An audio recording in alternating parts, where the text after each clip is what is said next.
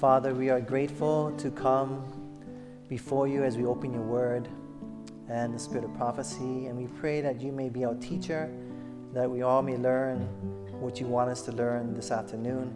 May we learn how to revive the church through our homes. And Lord, may you convict us and change us, that you may change the areas of our lives we know that is hindering your love from flowing in your church and in our homes. And so, Lord, we surrender our lives to you. We thank you in Jesus' name. Amen. Okay, the presentation this afternoon is entitled Reviving the Church Through the Home. And what I'm going to be doing is, I'm going to take one principle. I'm going to start off with three sections. So the first section is dating, the second section is marriage, and the last section is parenting. And what I'm going to do is, I'm going to start off with dating, take a principle where how the current culture of the world is run, and how that's uh, Seventh day Adventists are actually doing that same culture of dating inside of the church, and how that current culture of dating in the church is actually killing the church. Does that make sense? So that's what we're doing today. So um, I hope you're on the right place because that's what we'll be focused on. Hopefully, we're going to revive the church through the home. The second part we'll be focusing on marriage, right, and the principles. And I'm, I'm not going to cover everything. I'm just picking two from each section, just so you can get a little picture of what really goes on. And then marriage, what's, what's happening in the culture of the world is contrary to the Word of God, and then apply it to the church. And um, in the sense of marriage, meaning that the parents in the home, there's actually parents in the church called church leaders, yeah, um, church board members, and how their bad um, marriage skills is entering into the church and hurting the church. Same thing with parenting. Bad parenting skills in the home is going into the church and it's hurting the church. And so I'm going to share with you um, my experiences. I've been pastoring 13 years in the Hawaii Conference, and um, just my experiences, what I'm seeing, um, there's a correlation. And here's a challenge you cannot separate the home from the church. See, people are trying to separate it, um, that you can separate the home and the church, but you cannot. And you, we're going to see that clearly. You cannot separate the two because what happens in the home will always affect the church. I'm going to share that with you as we go through the Word of God. So let's, I invite you to turn me in your Bibles to Ephesians chapter 3, verse 14 and 15 is our opening text. If anyone has a Bible, Ephesians chapter 3, verse 14 to 15 is the opening text. And everyone has handouts. Who doesn't have handouts? If you raise your hand, um, I know my wife is going around. Does everyone have handouts? Okay, very good. Okay, look at your handout. And there's actually a quotation from the Spirit of Prophecy. Now, I'm going to bring this out more on tomorrow on dating. Tomorrow I have one on, they asked me to do one on dating in the afternoon in a tent. And then I'm going to bring this out more on dating. But this is a very important principle. And it says here Satan is busily engaged in influencing those who are wholly unsuited to each other to unite their what? Interests. So what is Satan doing? He is Cupid, right? He's the greatest matchmaker out there, right? So he's out there, and what he's doing is that he's trying to unite people who are not meant to be together. And it goes on and it says here, he exalts in this work, and it says, For by it, in other words, ruining marriages and ruining homes, for by it, he can produce more misery and hopeless woe to the human family than by exercising his skill in any other direction. Do you see this? In words, what Satan is doing, is he wants to attack the home. And I, my years of ministry, I came to the final conclusion. I was trying to figure out what is the problem with the church. And I tried everything. I tried evangelistic meetings. I've done tent meetings. We've done seven tent meetings. I mean, we just, we've done so many evangelistic work, Bible workers. I had like 40 different Bible workers and just full-time workers. And tried everything working to save the church or revive the church through the church. And you know I came to the final conclusion? You cannot do it. The only way you can revive the church, you got to revive the home first. And so revive the home, and then you that will revive the church. And so you want to revive. How many want to revive a reformation in your churches? I mean, are, are, your churches perfect out there? That you go to your church and like, wow, this is like this is number uh, uh, out of one on, one to ten is a ten. I mean, do you feel that way, or do you feel like our churches need a revival today? What do you say, huh? Amen. And so everywhere I go, I see that our churches need a revival, and it begins in the home. So Satan sees this, and so he's destroying the home. For by destroying the home, he will have destroyed the church. And you look around today, and Satan has almost succeeded. True? I mean, we go, I hear it all the time people going to church and they don't want to even go to church anymore. I don't know how you feel, but stay on God's ship. What do you say? Amen? And God will correct the ship if anything goes wrong. So, may God help us to see the connection here and make the changes. Where is God's family located? Ephesians chapter 3, verse 14 and 15 in your Bibles, the Bible says, For this cause I bow my knees unto the Father of our Lord Jesus Christ, of whom the whole, what is that word? Whole what? Family in heaven and what? Earth is named. So, according to the Bible, there is a family, and where is this family located? Is located where? On earth and also in heaven. So that's one family. And that's why we got this term. There is actually a church family, which is the same family. So when God looks at heaven, he sees the church family, he sees the family in heaven. But when he looks at the church, he sees that we're not just an institution, we're not just an organization. We are called by the Bible to be a church family. What do you say, huh? Amen? Amen. So we got to get that mindset. I'm trying, I'm trying to give a little foundation here to lead us to where we're going to be going.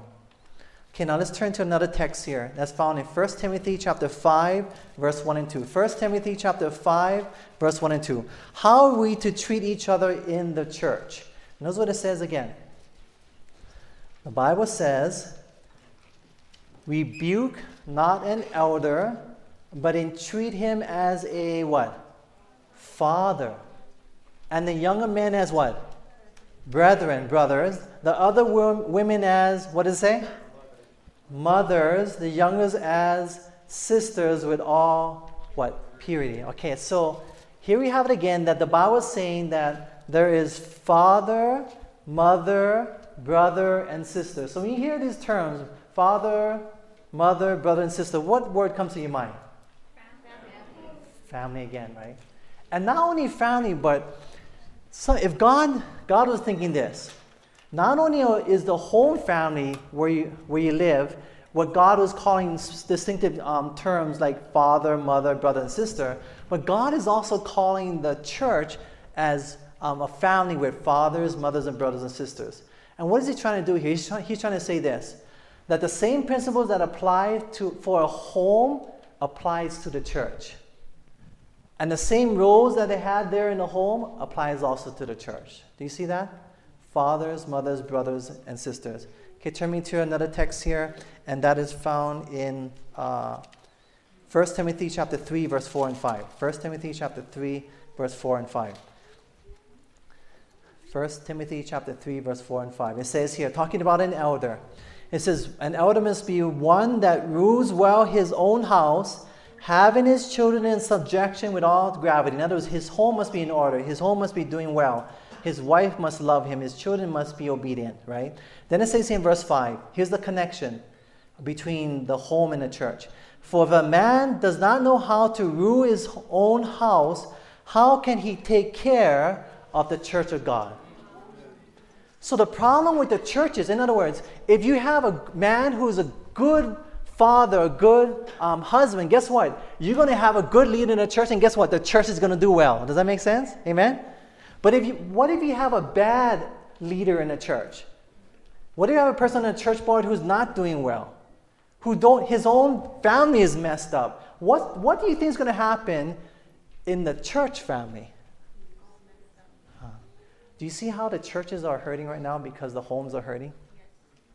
Our homes are suffering, right? I mean, you don't have to look outside into the church. You went, why is it, what's wrong with the church? I done, I joined youth ministry because I wanted to revive the church. I've take, taken the youth out with me to do youth activities. I've um, organized um, evangelistic meetings. I brought in Bible workers. We, I did Bible studies. I did all these things, but you're dealing with the symptoms. Does that make sense? Like we have to reason from cause to what?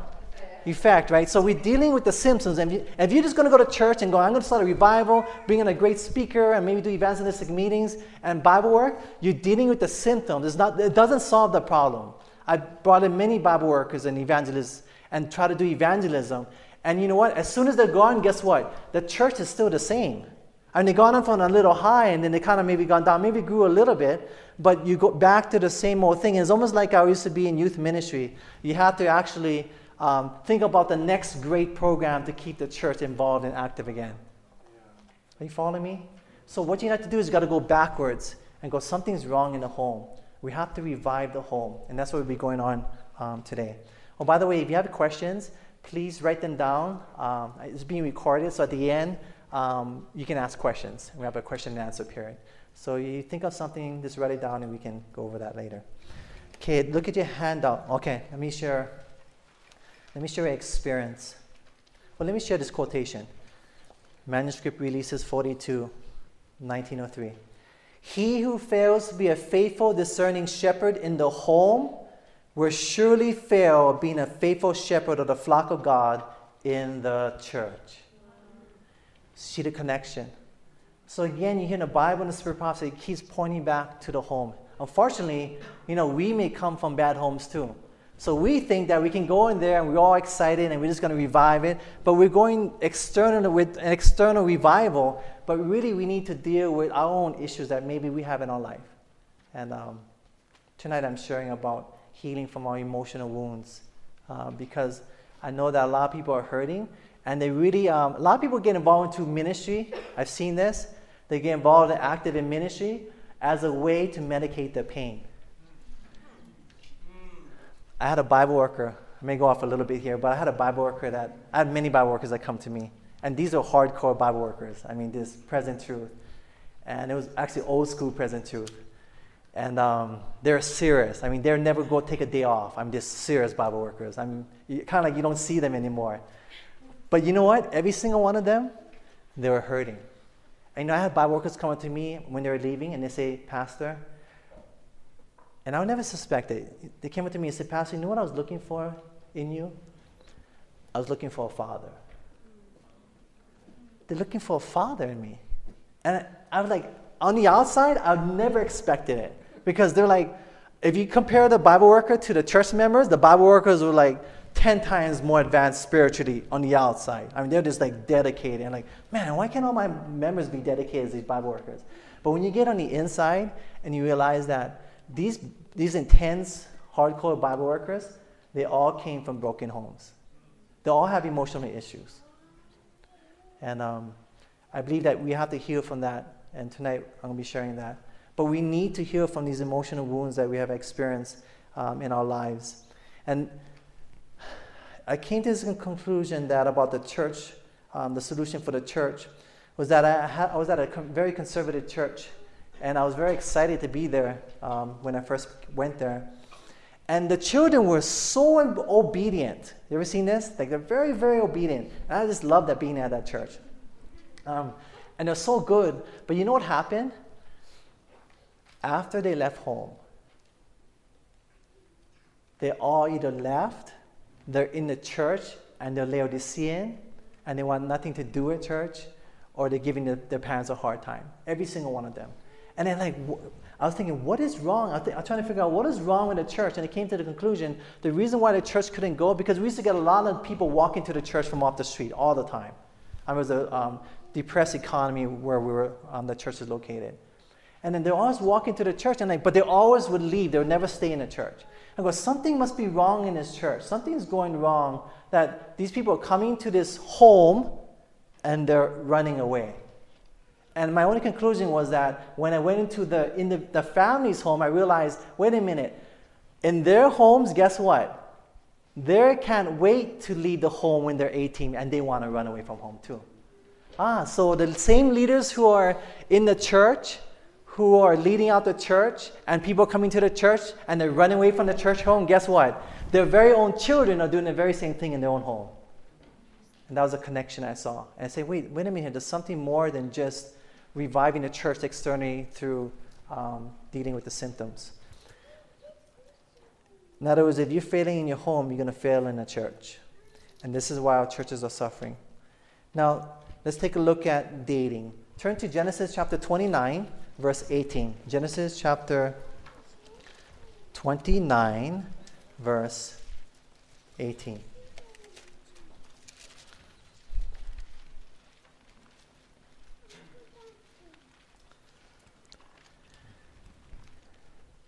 What did Jacob say to Laban that he wanted to do? The Bible says in 18, And Jacob loved Rachel and said, I will serve you seven years for Rachel, your younger daughter. And verse 20, And Jacob served seven years for Rachel, and it seemed unto him but a few days for the love he had to her. So when he was dating Rachel, Jacob, do you think he was dating several women at a time? What was his purpose according to this text? what was his purpose according to this text? To marry her, right? You look at all the stories in the Bible, the sole purpose for dating, we're going to go over this more tomorrow, but the sole purpose for dating was not to play with hearts. You know, the reason why people date today because they want to have some kind of fulfillment of self in their life some, in some place, right? In the heart. In other words, they want to go out and date because they want to have fun. They want to go on a date because maybe they're pressured by their parents. They, they want to go on a date because they just want to be, you know, treated out or enjoy. In other words, they want to be entertained or enjoy um, going out with someone else. That's why they want to go out dating. But the purpose of dating, the primary purpose of dating is to go out and to find the soulmate that God has for you. What do you say, huh? Amen? So this is the primary purpose. So every time in the Bible you see it in dating, it deals with dating and the spirit of prophecy, you're going to see that this is what happens. Notice the spirit of prophecy quotation on your handout. And, and this is, um, you know, when I think of my life in the past, the reason I'm sharing this, because everything, everything that has in here, and I'm sharing even tomorrow in my three sessions, I think I did everything. So in other words, I did everything wrong. I'm not one that's coming to you, I read it, I understood the right way, and I did everything right. I did everything wrong. And you know what? I believed and I listened to everybody. Everyone's telling me, like, this, you know, we sit around a table and I, we just ask each other, what do, what do you think you should do? What do you think I should do? And everyone gives their opinion, but I, somebody tells me some advice and then I would try it and it would fail. You ever been that before? And they give me some more advice and I tried and I failed. I got so frustrated that I said, there gotta be a better way on how to date and how to, how to um, find your soulmate. And that's where I found the Word of God. And this is where it's found that you can find true happiness. What do you say, huh? Amen? Amen. God's way is always the best. The Bible and the Spirit of prophecy. Notice what it says here. To trifle with hearts is a crime of no small magnitude in the sight of a holy God. And yet some will show preference for young ladies and call out their affections and then go their way and forget all about the words they have spoken and their effect. Has that ever happened, you think? Somebody goes to you, oh, you're such a, wow, you look so pretty, you know, you're so good looking. And then next thing they go to another girl, wow, you're so beautiful, most beautiful girl I've ever seen in my whole life, right? You seen that? wow, you're so cute. You know, I mean, this is like back and forth. What do you think happens to the other person? You're going to this person, you're so beautiful. And this other person that you told, how do you think do you feel if somebody told you you're so cute? And like later on, you find out that he told the same thing to another girl that she's the most beautiful woman in the world. I mean, how do you feel? Cheap, right?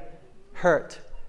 So it says here, a new face attracts them, and they repeat the same words, devote to another the same attentions.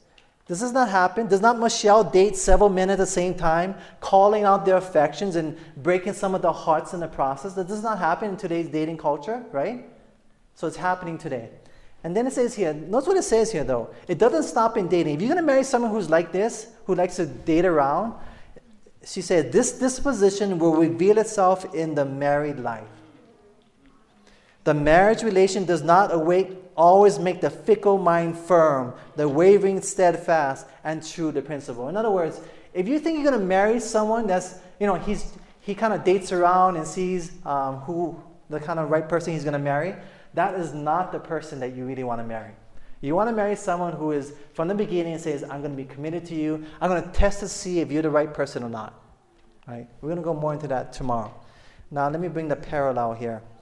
Is this not the same thing that's happening in our churches today? In other words, are not God's people afraid of commitment? You know, the church is God's bride, or the woman, right? And um, we're not to date for fun and for entertainment, but we should date one woman at a time. In the same way, in the God's remnant church, shouldn't we settle down and marry God's church and stay committed to God's church? What do you say? Amen?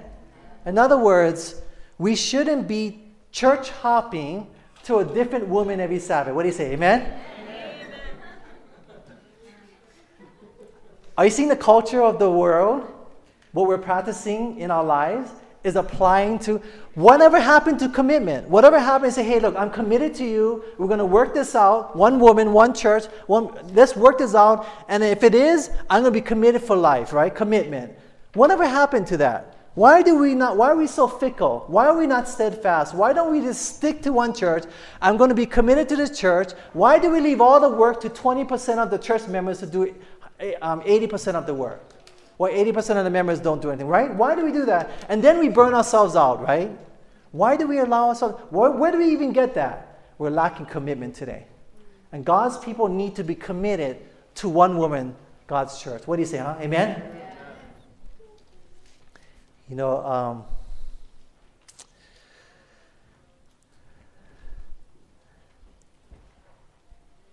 look at your handout here, the quotation here. You know, in Hawaii, before we go there, we have luau's. You know what luau's are? It's a big party. And in Hawaii culture, the people of Hawaii, in the families, they get together, and everyone in the past used to come together and they used to actually chip in to work together. And it's called Hana Laulima. In other words, uh, many hands make light work. Everyone works, works together. But in the recent um, years, you've seen a, a change in direction where not everyone is helping out in the luau. What you're seeing is that a few people are doing the work, and the majority of people are not even working. And um, there's something there about working together. You know, one of our churches is thinking of remodeling the church, and we're thinking about it. And, you know, in the culture of Hawaii, I thought it was pretty uh, inspiring is that the most important thing about a party or luau is not the luau. I know that sounds crazy to you, but it's not the luau it's a luau preparation. Because that's when you sit down with your uncles and aunties and you go, So, auntie, how are you doing? And that's where the bond really happens. On the day of the party, you really seen each other, you're so busy and everything. But the bond, in other words, so we're building a church, and I say, you know what? The most important thing about the church is not the completed project. The most important thing about the church is that let's do the work ourselves and let's bond as, and really bond with the real church, God's people. What do you say? Amen? That's just the building. But God's church is the people, and it's bond as a, as a church. And so you're seeing a, a, a, trend away from commitment, away from members actually doing the work. You know, most of the churches were built by the, I think most of the churches in Hawaii, all the churches on our island where I'm from, were all built by the members. The members built the church. The trend is that the people, they want to pay out and have someone else. Just like they're paying out to hire someone to cater the food right? They want someone else to do it so they don't have to work. They think it's easier and faster. But you know, I learned this. The easy way is not always the best and the fastest way. You know, it may be sound easier to pay someone to do the work, but in the long run, actually, it's going to hurt the church. The church is not going to be a family. So notice what it says here. This is a handout, and the quotation says here. It says, many of the members of our large churches. I'm not going to ask who's from a large church here. But notice what it says here. Many of our members of our large churches are doing comparatively nothing. They might accomplish a good work if instead of crowding together, they would scatter into places that have not yet been erected by the truth. Jump down to the bowl. Many of the members are dying spiritually for want of this very work. They're becoming sickly and inefficient. Transplanted, they would have room to grow strong and vigorous. Is this not true also in big churches? I had people tell me that they go to, you know they go to big churches? So they can hide so no one will ask them to do anything in a church. That may not be true with you. But you know, in a small church, you cannot hide. Is that true? They're going to get you to do everything, right? Four or five positions and maybe burn you out in the process. But you're going to stay busy, right? But in a big church, you know, I had um, recently the head elder for another church, a large church on our island. He said, The elder got up in front of everyone and he pointed at someone and he said to him, It's so nice to have you, brother, in our church to visit us today. And the, and the guy got offended because he'd been a member of that church for 20 years. In fact, that, that member for 20 years, he was there longer than the elder was on the platform. Do you see how large church is? Can, you, can that be a family, really? if you don't even know each other? I mean, I'm just throwing these thoughts out here. If we really are a family, how can you be a family with several thousand members and you don't even know someone? I know someone who came to a large church and he went out. Uh, she actually she came late, so she parked on the other side of the church and came into the side that she didn't normally come in through. And as she came into that side, they go, "Oh, welcome to our church."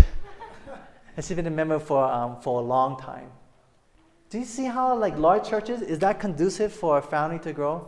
Not so. And I think Ellen White mentioned that, that that's why it's important to lead these large churches and maybe go to a place where transplant into a place that's more uh, smaller church. We need to stop dating so many women and learn what it means to be committed to the apple of God's eye. For when we are in love with God, we'll be in love with His church and serve her with all our hearts. What do you say? Amen? Amen. That's what we need. Turn me to 2 Corinthians chapter 6, verse 14 to 17. The second principle of dating. 2 Corinthians chapter 6, verse 14 and 17. 2 Corinthians chapter 6, verse 14 to 17. Know what the Bible says.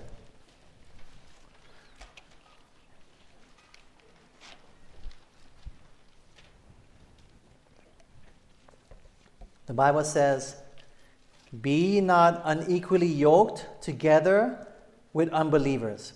For what fellowship has righteousness with unrighteousness?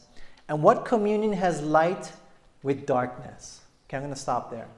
In other words, don't date someone, um, Pastor Waller mentioned it this morning. Don't date someone where you're unequally yoked right? Now I'm just going to jump to the principle, what it applies to. Um, look at your handout. And Spirit Prophecy backs it up. It says, Never should God's people venture upon forbidden ground. Marriage between believers and unbelievers is forbidden by God. But too often the unconverted heart follows its own desires, and marriages unsanctioned by God are formed. Because of this, many men and women are without hope and without God in the world. So it's important that you're not unequally yoked. Now, what is the parallel in the church? Now, we're going to looking at dating here. So, what is the parallel in the church? And this is what I've seen. This is a Spirit of Prophecy quotation. Talking about putting people into leadership who are not believers but who are unbelievers. It says here, it takes time for character to be developed. There must be time to learn what men really are. The family of the one suggested for office should be considered. Are they in subjection? Can a man rule his own house with honor? What character have his children? Where they do honor to the father's influence? If he has no tact, wisdom, and power, godliness at home in managing his own family, it is safe to conclude that the same defects will be carried into the church.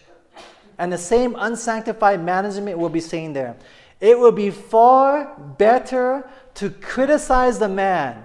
You know, I mean, to hear Ellen White talk about criticizing someone, It'd be far better to criticize the man before he's put into office than afterward. Better to pray and counsel before taking the decisive step than to labor to correct the consequences of a wrong move. And these are pretty strong words. And yet, I have seen godless men and women who, who do not love God put into God's remnant church, and then we wonder why our churches are suffering. True? People involved in politics in the church. And we just, you know, sometimes the churches, there's no one wants to be committed, right? So what do they do? They actually grab anyone who comes to that door and says, Please, please, please, will you be our deacon? We really need someone. You ever seen that happen before? Has it ever happened to you? Please, please, please be, be an elder. We need an elder. We only have one elder in this church. We really need you to come into our church. And so we're mingling believers with unbelievers. You know, in one of my churches, I had uh, this church that started revival and was doing very well. And I was so desperate for leadership. You know, we are so desperate that we allowed people to come into leadership on a church board and as elders into the church. And I knew in the back of my mind that they didn't believe, one of them didn't believe uh, truly in the spirit prophecy. Other people didn't believe, um, they say they believe like Bible spirit of prophecy, but in their actions, they didn't believe that way. And you know, that was the greatest mistake of my life. And I learned this from God and from the spirit of prophecy. You know, in the spirit of prophecy, she says that if you fail a test, God's going to bring it around again the second time, but only larger. And if you fail it, guess what? He's going to bring it around again, but even bigger the third time. And you know what? I pay a lot for my past bad decisions. I'm sure many of you do also. And so here I'm in this church, and I had to confront this leadership. I mean, these were sh- very strong, strong willed people. Uh, one of the most strongest willed people I've ever met in the church. And they're in the leadership. I finally had to confront them. They eventually, um, they chose, they left the church. You know, and one of them said, um, they told me that, they told our new coming treasurer in, that was coming in, they told her that the church is going to crumble. No, that was two years ago. And the church is way better without them than with them, unfortunately. But do you see how they, if you put these people into the leadership positions, I mean, you think, because you just want anyone in there to help out with the work, right? But actually, it's better to me. I rather, one church I have, I have one elder now. I rather have one elder who's consecrated than have seven, eight, nine, ten who are not consecrated. Does that make sense, right? Amen? And you're going to see a lot of problems, and these people are not being doing well in their homes. You can see it in their homes. The homes are suffering, and what are they doing? They're bringing that into the church, and the church is also suffering also. Okay, let's look at marriage. Um, Colossians chapter 3, verse 19 in your Bibles. Colossians chapter 3, verse 19. What should husbands do? Colossians chapter 3, verse 19. The Bible says, Husbands, what? Love your wives. Okay? First, turn me to Titus chapter 2, verse 4. So, husbands are to love their wives. Titus chapter 2, verse 4. The Bible says, talking about the older women teaching the younger women, it says that they may teach the young women to be sober, to love their what? Husbands. So, husbands and wives are to love each other. What do you say, huh? Amen? Titus chapter 2, verse 4. So they are to love each other. Both of them are called to love and respect one another. In our home, every week, we have something called a family meeting. Once a week after our, one of our meals, we get together, and my wife, my daughter, myself, and we talk about what we would like to see happen in our home, the future, the, the duties of the week, the next coming week. And that, that's actually one of my favorite parts of my daughter because she actually has a say. And she has a vote actually in the family meeting. And she can vote. Um, you like that, right? okay, she, she really likes that. And she goes, she reminds us, Daddy, today is family meeting, right? Because she, she really wants to um, have a vote. And Ellen talks about that, right? Inside of even the schools, that the students should have a voice in the school also. So, in every aspect of even making the rules of the school. So, when you have ownership, you're going to make sure that the rules are followed. That's the principle that she brings out. So, it's very important to have that unity and love where we respect one another. In the same way, the spiritual parents or the church leadership also needs to love and respect each other and be in unity. I'm telling you this if the parents are not in unity, the home is not going to be in unity. In other words, Adam and Eve were created first, right? And then the children came along. We cannot bypass husband and wife to jump to the children and try and love them to try and raise them a godly way. It doesn't work. When, while there's still disunity with mom and dad. What do you say, huh? Amen? So we bring that into the church. Let's apply it to the church. If there's disunity within the church, it's going to hurt the church. The church is going to suffer. There is a, I had experience, and let me share experience of uh, some discipline that happened just recently in our church. I had to discipline this one person because he was getting obnoxious in church. People were leaving the church. So it was a serious situation. And so I had to approach him. And I approached him Matthew 18. I like following Matthew 18, one on one first. And when I did that, he got upset at me. Because, you know, he's been the longest person in that whole church, you know, longer than me. So um, I've been in that church 13 years. And so he got really upset at me. And then he mostly calmed down and um, just kind of stopped doing what he did, but he still was doing a few things I asked him not to do. So I felt I need to deal with him. But the, here's the problem this is my fault. I didn't talk to mom and dad. I didn't talk to mom and the other board members. Last minute, I pulled them, come with me, and I'm going to talk to this um, obnoxious church member. So I went there and I talked to him. But what happened was one or two of the board members, they weren't really with me in the discipline. What do you think that does to, like, say, at home in a child? You're trying to discipline your child, and mom cuts you off and says, Don't be too harsh on her. What do you think that's going to happen? This guy went ballistic.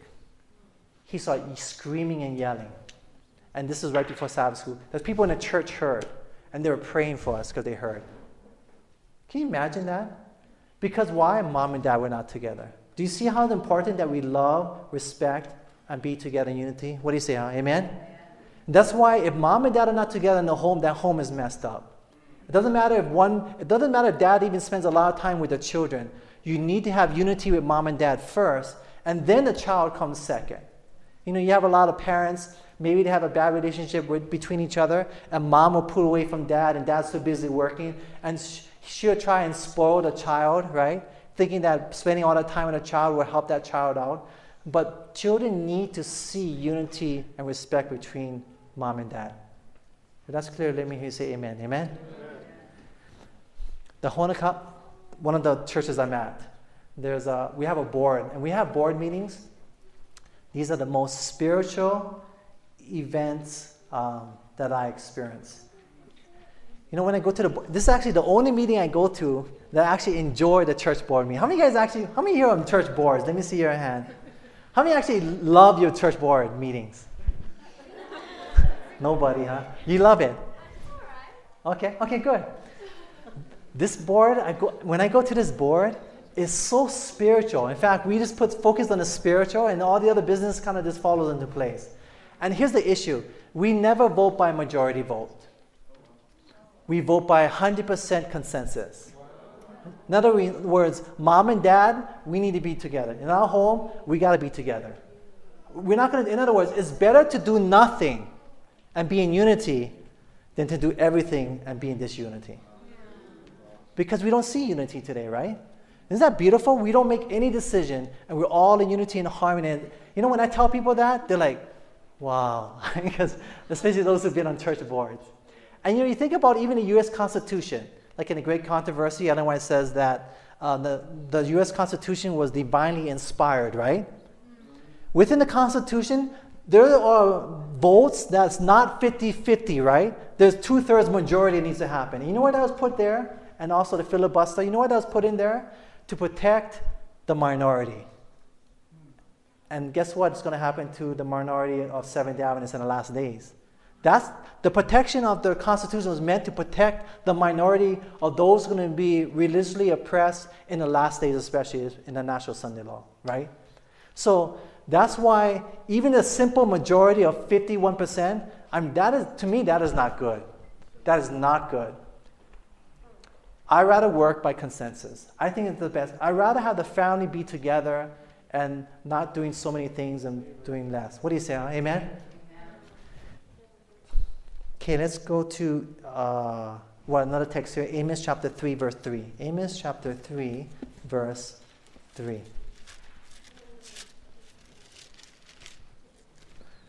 Amos chapter 3, verse 3. Can two walk together except they be what? Agreed.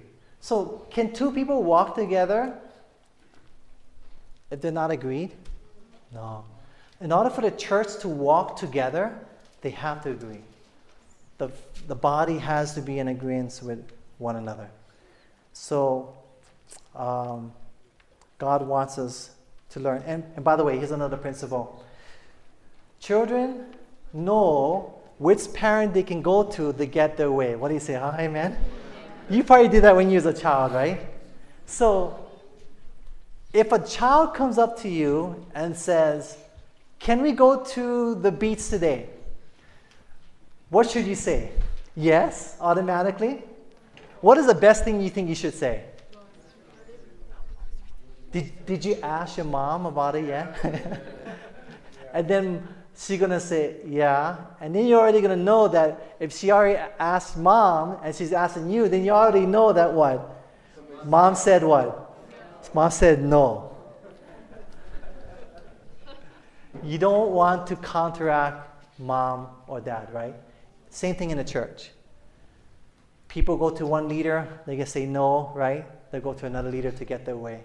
And that's why the leadership of the church, they have to be in unity. They have to walk together and agree. If that's clear, let me say amen. Amen? Okay. Let's go to let's go to parenting. Okay, so we did dating, we did marriage, and now we're going to go to parenting. Turn to Ephesians chapter 6, verse 4. Ephesians chapter 6, verse 4 in your Bibles. What are we to do? The Bible says, And you fathers, provoke not your children to wrath, but bring them up in the nurture and admonition of the Lord. In other words, fathers, parents, you need to nurture your children. You need to teach your children, right?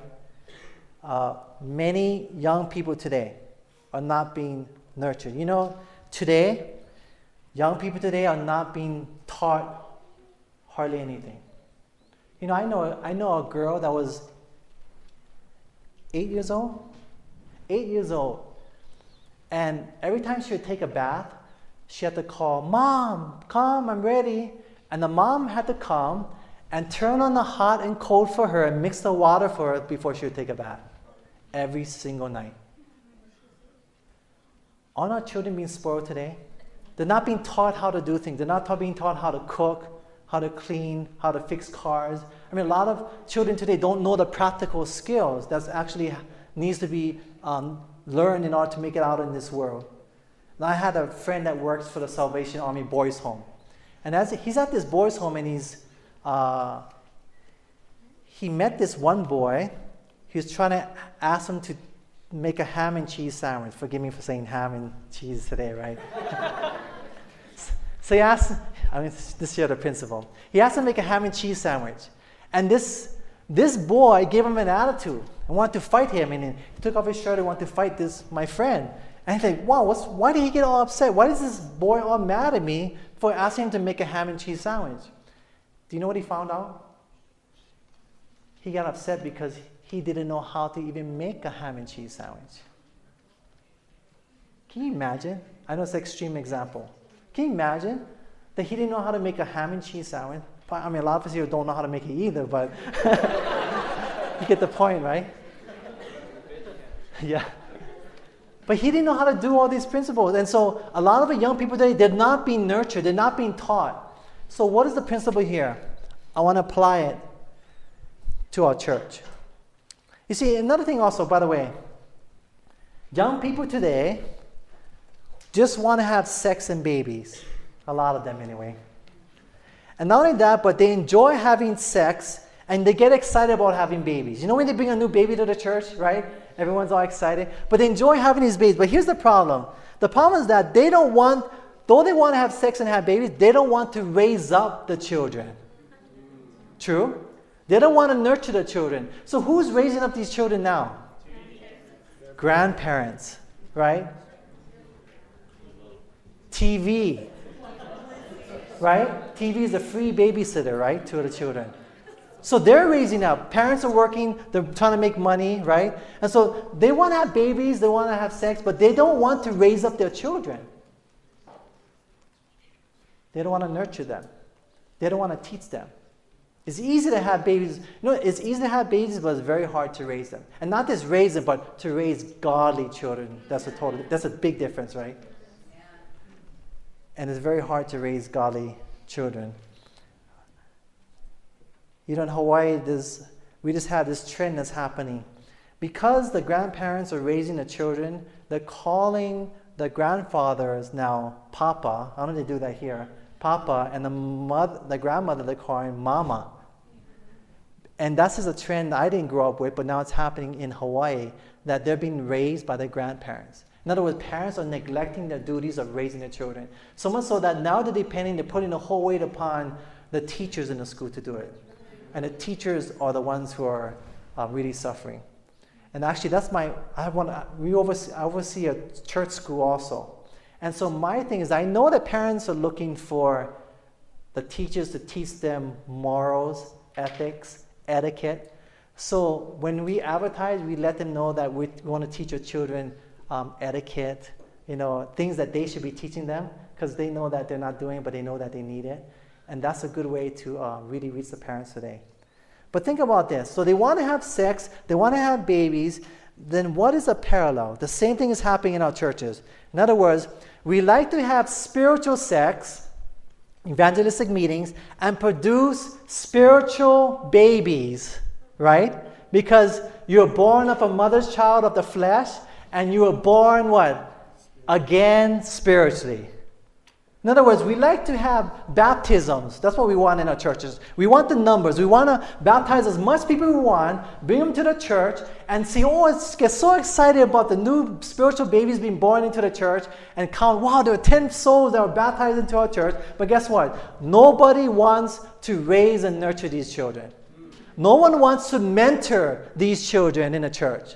No one wants to disciple these, these children church. And you really you can't blame the parents because how can you ask the parents to do something they have never done for their children? So I, I was thinking about you can't really blame the parents. How, in fact, how can I even ask them to nurture these, these new people who've been born into the church family when their own children had not been nurtured themselves? Are you seeing that? And that's why the parallels of why the churches are suffering is seen in because the homes are suffering. Do you see that? We need to get back to nurturing and mentoring and discipling our children. What do you say? Amen? My child was my daughter was five and we were teaching her how to I guess I see so much I'm on the front lines, I see so much out there. I guess I go to the other extreme, right, when I see that. So at five, you know, she's doing all the laundry, washing it, drying and folding it on her own. You know, she got it down packed at five. I'm teaching her, she knows to cook meals on her own, healthy, vegan, tasty, by memory already, about three dishes or so right now. I mean, she, she cooks for us. because that's, you know, I wanted to be a productive member of society, not a burden upon society not dependent upon the government to help her out or other people to cook for her or do other things, right? I want her to be well prepared. And if she ever gets married, she's going to be well prepared for marriage. I think we need to train and nurture and mentor and disciple our children. What do you say, huh? Amen?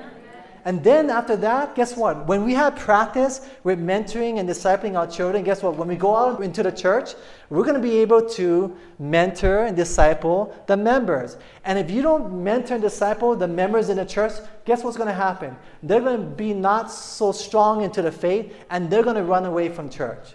I always tell the members, I say, look, the problem with the, the families is never the children's fault. I know this is hard to hear for parents. But if you see a problem in a church, it is never the children's fault. In the home, it is always the parents' fault. In other words, if, if there's a failure in my daughter, I take full responsibility. And that's a strong word to say. And I know we take full responsibility. But same thing goes in a church. I tell the church board leaders, the parents, spiritual parents of the church, I say to them, if there ever is a problem in a church, it is never the children's fault, it's our fault as leaders. And it keeps the leadership humble, right? To get on our knees and pray for spiritual children in the church. And we need to mentor them and disciple them. And we need a lot more of that in our church because we're not seeing it. What do you say? Huh? Amen? Amen? So let's mentor. The problem is, where do we begin, right? Where do we begin? Because our church, you look at our churches, people are getting baptized, but they don't even know what our message is, right? No one is taking them under their wing anymore and, and, and discipling them. I was fortunate to have one man that to this day, he still mentors me. I haven't seen him for a while, like 15 years, and now we're serving on the same committee together. And as we fly together, he's mentoring me all over again. And you know, I think that I learned as much as I could. I probably learned everything he already knew already, but he's actually teaching me even more things. Can you imagine a spiritual father or a spiritual mother that our children can go up to in church and actually learn and grow from? Wouldn't that be beautiful? You know, when I was a young kid, I always wanted to have somebody to look up to spiritually. And it was very hard to find that within the church. But we need to become that person. I need to become that person. Don't you want that? What do you say? Huh? Amen? Amen? Turn me to Isaiah chapter 3, verse 12. Isaiah chapter 3, verse 12.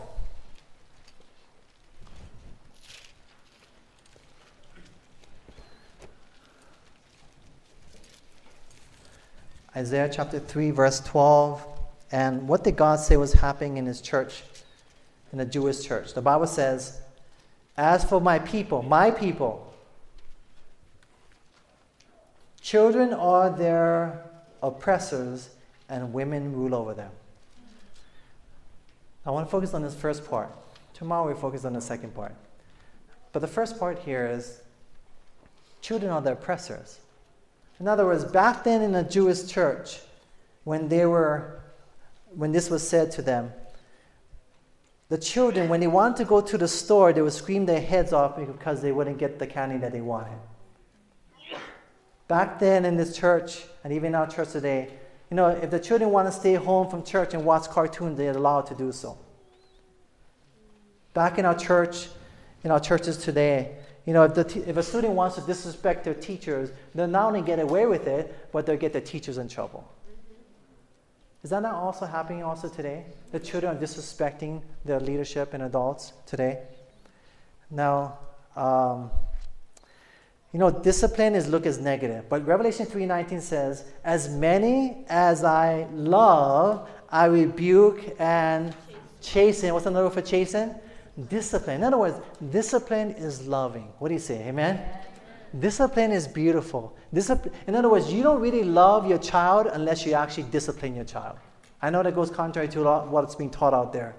But discipline is very loving. There was a member we disciplined, and he was upset that we disciplined. And that Sabbath I disciplined this member, uh, that was actually the Sabbath that was a big disruption in the church right? And he was all screaming and yelling. And then, but you know what? That Sabbath, I, I felt really oppressed with what happened. So I got on my knees in my office and I was praying to God, please, I want to, I don't want to be a hindrance to your people. I want God's love to flow out through me to reach the people's hearts. I want that to happen. So I'm pleading with God. And then um, that Sabbath was probably one of the highest Sabbath I've ever experienced. Not only because of um, my preaching, but it was actually it was the Sabbath school was very powerful. The song service was powerful. The testimonies were powerful. We had a church business meeting that night was powerful with the testimonies. It was very inspiring the whole day. And then I remember going to a couple of people and I said to them, "Wow, wasn't that amazing? That in spite," I said, "In spite of what happened, God still blessed, right?" And you know, two people said to me, two different people at two, two different times. They said, no, no, no, no. God didn't bless in spite of what happened. God blessed because of what happened. In other words, God blessed because you did the discipline because people are feeling like, wow, am I only one? Is this member like totally disrupting the church and making everyone feel guilty and um, sad? Am I the only one? They feel like the uneasiness because of what this member is doing. And they're looking around, wow, where's mom and dad? How come brother is over here is doing whatever he wants? And they're getting irritated and hurt. In other words, they would say, and they said to me this, they said, it should have been done a long time ago. In other words, our churches do not discipline anymore, right? Why is that? Because you go back to the home. Are our parents disciplining anymore? No, they're not. So what's happening in the home, again, is affecting what's happening in the church. One text. Turn to Malachi chapter 4, verse 5 and 6. Malachi chapter 4, verse 5 and 6. This is the last message right before Jesus came the first time and also before his second coming. Malachi chapter 4, verse 5 and 6. The Bible says, Behold, I will send you Elijah the prophet before the coming of the great and dreadful day of the Lord. And he shall turn the heart of the fathers to the what? Children, and the heart of the children to their what? Fathers, lest I come and smite the earth with a curse. I want you to notice that in this text, God's going to turn the hearts of the children to the fathers first. Which one goes first? The children to the fathers or the fathers to the children? So the fathers to the children. In other words, God's going to turn the fathers. In other words, the hearts need to turn from the fathers to the children. Isn't that the gospel also? In other words, God the Father initiates and He actually loves you first. And then, because He loves you first, initiates, then we respond by loving Him in return. What do you say? Amen? Amen?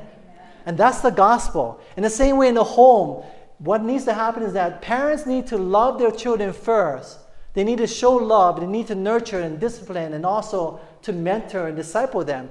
And when they do that, guess what? The children are going to respond. In other words, my goal is to, I feel my goal as a man of the home is to win the heart of my wife, is to win the heart of my, my daughter.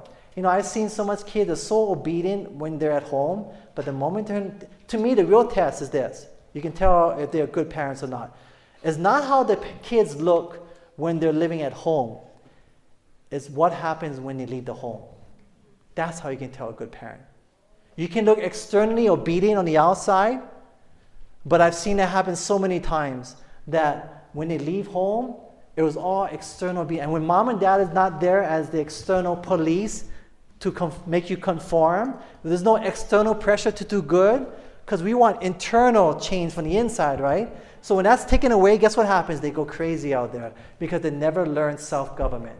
They never learn self control right on the inside. And that's what we want to teach our children. That's more important, the inside rather than the outside. So, Malachi 4, that's the gospel. That's when I end with this story. I shared this morning about 13 years ago, I had two churches and this one church. And I was, I came on too strong. I know I did. And I was preaching it very strong. And I felt that I was right because I was preaching the Bible, the spirit of prophecy, and I was rebuking the people and the members. And um, they, they hated me. This one church, they hated me. They want nothing to do with me. Finally, I had an opportunity to get away, and I, I was glad I got away from this church. I mean, I spent there almost three years, and I got out of this church. And then I got another church. I got another church, and I was working with this church and then uh, I really liked it. And then two years ago, here's the principle of Ellen White bringing it around, bringing it around even bigger the second time. God worked it out where I lost that one church and I went back to the church I was 13 years ago. So I'm here at this church, and I was with the, the conference president and I are really close now. So I was like, please, I was begging him, I was like, please don't send me back to this church. You can't send me back to this church and said, Well, Keala, I mean, there's no other churches available right now. And said, and at this time, he offered me another church like several months before, and I turned it down. Because they, they, don't, they don't assign pastors. They let you go where you want to go now. Before, they used to assign you. But because of the economy being bad, they had to redistrict, so they just changed the church, the districts and different churches in a district. So I was forced to go to this church. And then I even put my property, I was running away from God. I put my property on the market. I was like, God, please, I'm looking for a sign. And the sign came, I felt the sign came because somebody came and um, wanted to buy a property and more than what we wanted. The economy had already gone down for the housing market. And so I was excited. I went into escrow. I was even more excited. It stayed one whole year in escrow. And then it fell out. And this guy really wanted it. I said, okay, God, I'm, I'm tired of running. I felt like I was Jonah. I'm tired of running from you. I know you want me to stay in this church. So, okay, I need to make the best of it. When I went to this church, okay, I need to make the best of it, make it a better church. So I got very involved, active. Then I got a call from the head elder. The head elder said to me, I want to have, we want to have a meeting with you. And then I said, okay, what is it about? And said, oh, we're not going to tell you. you know it's not good already, right? So I said, there's several of us want to talk to you. So I, if you were here for morning worship, you know I get in trouble a lot, right, with the churches. So anyway, I went to the uh, this meeting, and I was just praying. My heart was heavy, and they just they just kind of went off on me. And this is what they were saying. They said, "You're at, you're doing things without permission." And I said, "I did get permission for every single thing I did, but not from the person that wanted me to get the permission from." And they realized at the end that you know they're contradicting themselves. But I said, okay. So they said, we don't want to do anything else in this church. And like I thought about it, like what church would tell the pastor like you don't have to do anything more in this church? So like I was so hurt because I'm giving my heart to this church and they didn't want me to do anything. Which actually was a blessing because I, I was too busy anyway. I said, well, I'm going to pull back totally. And uh, God convicted me that the same thing happens in your home, you need to learn this lesson in the church. And that I was set out, I said, I need to win the hearts of the church leadership. I need to win the hearts of these, the, the leadership, the church board. I need to win them because they don't, they hate me. I need to love these people. So one by one, I said, I need, I started trying to reach out to the, the board members. And you know, God worked miracles. One by one, the hearts started softening, and I was able to win the hearts one by one. There's one member who really hated me from 13 years ago. She was still uh, there. And I remember going, before I went to the board meeting, our first board meeting, I said to her, Look, I want to apologize for the past. I don't want the bad relationship we have between each other to hurt this church. Because I don't want what's between us to harm the body. And I want to reconcile with you. And then, anyway, she said, I accept your apology. And we, you know, we, we hugged, and it was, it was a blessing. And then next week she came up to me and says, You know, I realized it wasn't really your fault what happened in the past. And I um, just want to let you know that. And I said, You know what? God's been teaching me that I need, God brought me back to this church because He wants me to learn lessons. And this church is my teacher. And she said, It takes a real man to say that. And she started crying. And then I said, you know, I thought to myself, you know, there is no real man in me, but only the man Jesus Christ, because there's no good within me anyway. But God reconciled us. I was able to help them heal in certain issues with abuse. And now um, the whole board, right now the latest thing is that the whole board, every single person, we're all in unity in that church right now. And that was the lesson God had to teach me. In other words, we were out of love. We hated each other in the church, the parents of the church and yet we fell back in love with each other. And here's the principle back in the home even if mom and dad or husband and wife hate each other, there's still hope in Jesus Christ. What do you say? Amen? God can heal, He can restore, but no one wants to try. Was it easy? No, it was hard. I would go to the board meetings, I would sit down and serious for like almost two years. I put my head down and I wouldn't say anything and I would just pray the whole time. One prayer though for the next three hours or two hours, and I would just say, God, please humble me. God, please humble me over and over and over again. And that's what God wants. He wants people to humble themselves, right? And surrender their, their lives to Jesus. So I want to challenge us that so we want to establish a revival in the church when we revive the home.